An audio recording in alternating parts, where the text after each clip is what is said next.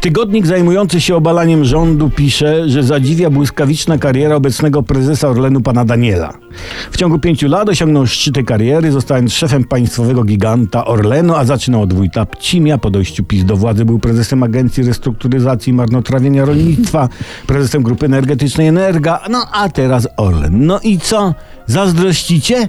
Zrobił błyskawiczną karierę i po co drążyć temat? Po co? Ale nie, oni muszą, muszą. A, a, ale jak pan Daniel malował szkołę z premier Szydło, to nie chciało się, nie? Nie dołączyło się. Siedziało się i narzekało na rząd w, po gazetach. I teraz się judzi tylko. I pisze się o nim, że w młodości pan Daniel podobno sprzeniewierzył pieniądze szkolne, na lewo kradzionym granulatem handlował, jakieś ma zarzuty, łapówki. Jeśli nawet, jeśli nawet kradł, to także nikt go nie złapał. A to najlepsza rekomendacja do dużego biznesu. I nie mówcie, że nie. I, i co to za wtrącanie się w decyzje legalnie wybranych władz? Czy, czy, czy po to jest dziennikarstwo? Jak władza będzie chciała, to rzecznikiem praw dziecka zrobi Trynkiewicza, jeśli taki będzie wymóg etapu. Poza tym, posłuchajcie tego. Nowy prezes Orlenu, pan Daniel, potrzebował zaledwie dwóch dni, żeby wręczyć wypowiedzenia ponad dwudziestu dyrektorom.